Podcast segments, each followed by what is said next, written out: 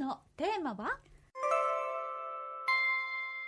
はい。そもそもケアマネージャーって何ですか？というお話です。そもそもケアマネージャーって何ですか？確かに知ってるようで実はよく中身詳しいことまでは分かっていません。そうなんですよあのケアマネージャーさんついていますかっていうことを私たち患者さんに聞くことがあるんですけど、うんケアマネージャーさんってっていう方もまあまあいますよね。はい。ケアマネージャーとは簡単に言うと皆さんの日常での不便や困りごとに対して介護保険を利用しながら解決方法を一緒に考えるという役割をしています。介護保険を利用しながらってとこがポイントですね。そうですね。介護保険にはいくつも便利なサービスがあるんですお。その方の現在の状態によって、今必要なサービスは何かを分析して、それぞれのサービスへつなげる架け橋としての役割を担っています。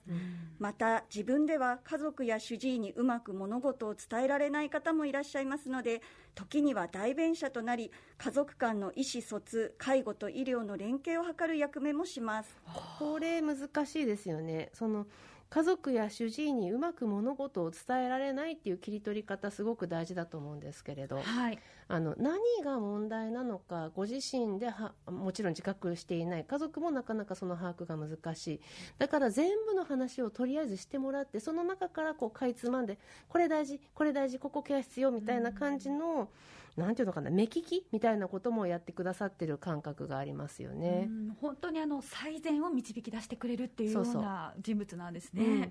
であの介護保険を利用しながらっていうお話でしたけれども介護保険では一体どのようなサービスを受けられるのかっていうのも私実は分かってないんですけれども、はいどんな内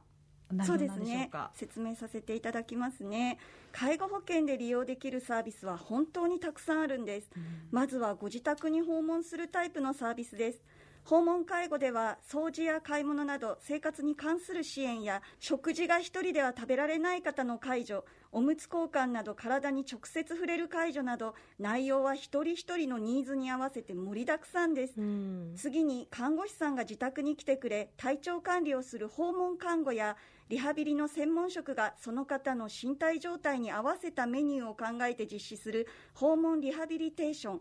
また訪問入浴というのもありますなんと自宅に浴槽を持ち込むんですこれすごいですよね。そうですね。今や寝室などご本人お気に入りの暖かい部屋でゆっくりとお湯に浸かれるという画期的な方法なんです。畳2枚分のスペースがあれば十分浴槽を組み立てられるんですよ。想像つきますか？いやつかないですね。うん畳2畳分？部屋でお風呂に入ることができるだなんてもう幸せのこれ極み素朴な質問なんですけどお湯ってどこから持ってくるんですか？お湯がですね、水道水をまずホースでご本人のお家から借りて、はい。それを車に引っ張ります。え？で、車でそのお湯にする装置がついていて、そこからお湯にしてまた循環して浴槽に返すっていう方法なんです。すごい長いホースってことですか？そうですね、4回ぐらいまでのお宅だと届くっていうお話です。へー。すごい。そしてまたお湯が周りに飛び散ったりっていうことも心配なんですけど大丈夫？そうですね、全部ビニールで貼ってまあ、それがすべて人の位置も考えて、畳2枚分っていう形で。ああなるほど。もう分かってるんだ、そこから導き出された畳2枚分。なるほど。いやこれ入れる技術も本当に必要ですよね。これでもね今こうやって答えてくれてるけどこんこれが多分一部ですよね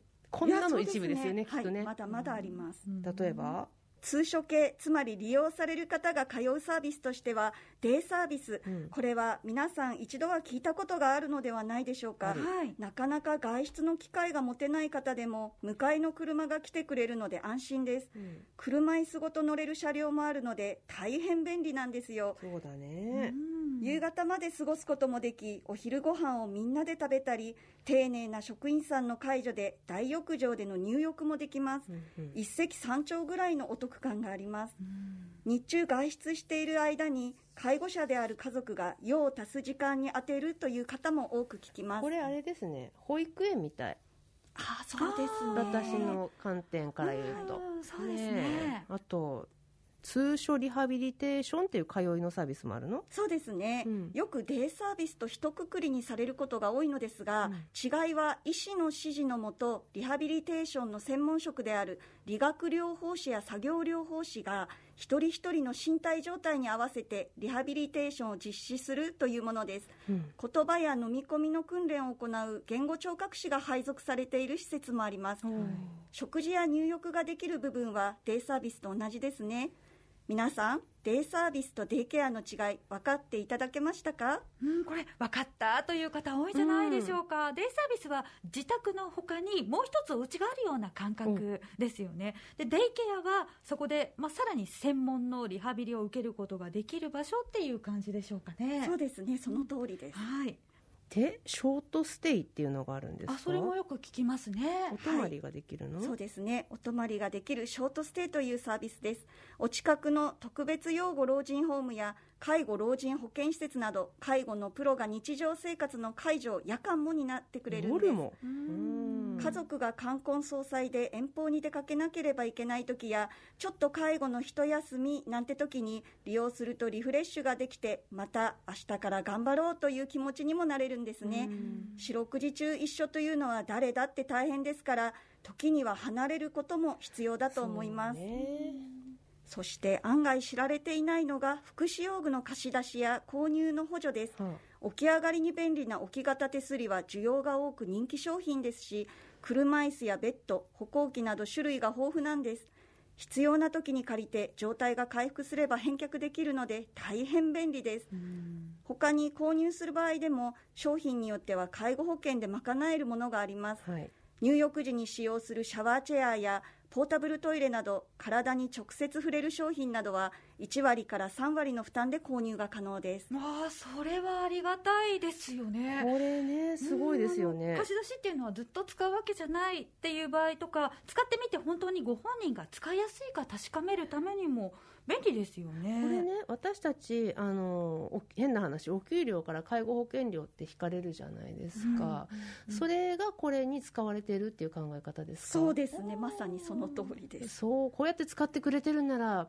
いいよって思えちゃう気がする。え。ーねはい。さらにですねもっと知られていないのが住宅を改修する時の補助です。うん。住宅の改修すべてに適用するのかと言われるとやはりそうではありません、介護保険でできる改修には一定の決まりがあります。ですが玄関の上がりかまちに手すりを取り付けたりトイレで便器からの立ち上がりに手すりを取り付けたりと貸し出しの商品よりも場所を取らずに壁に直接設置できるという部分では使い勝手が良いと感じる方も多くいらっしゃいます。ね。2階までの階段に手すりを取り付ける浴室の床を滑りづらい材料に交換するなど体に負担をかけないように工夫するのが介護保険の住宅改修になります用具や改修に関しては早く使っていればよかったという声が多く聞かれますね。いやそれにしても介護保険のサービスって本当に様々なんですね。ね。でそのサービスを上手に利用するお手伝いをしてくださる専門家が、まあ、ケアのマネージメントをしてくれるケアマネージャーということなんですね。これ聞いてるとほとんど生活のお世話全部じゃないです、ね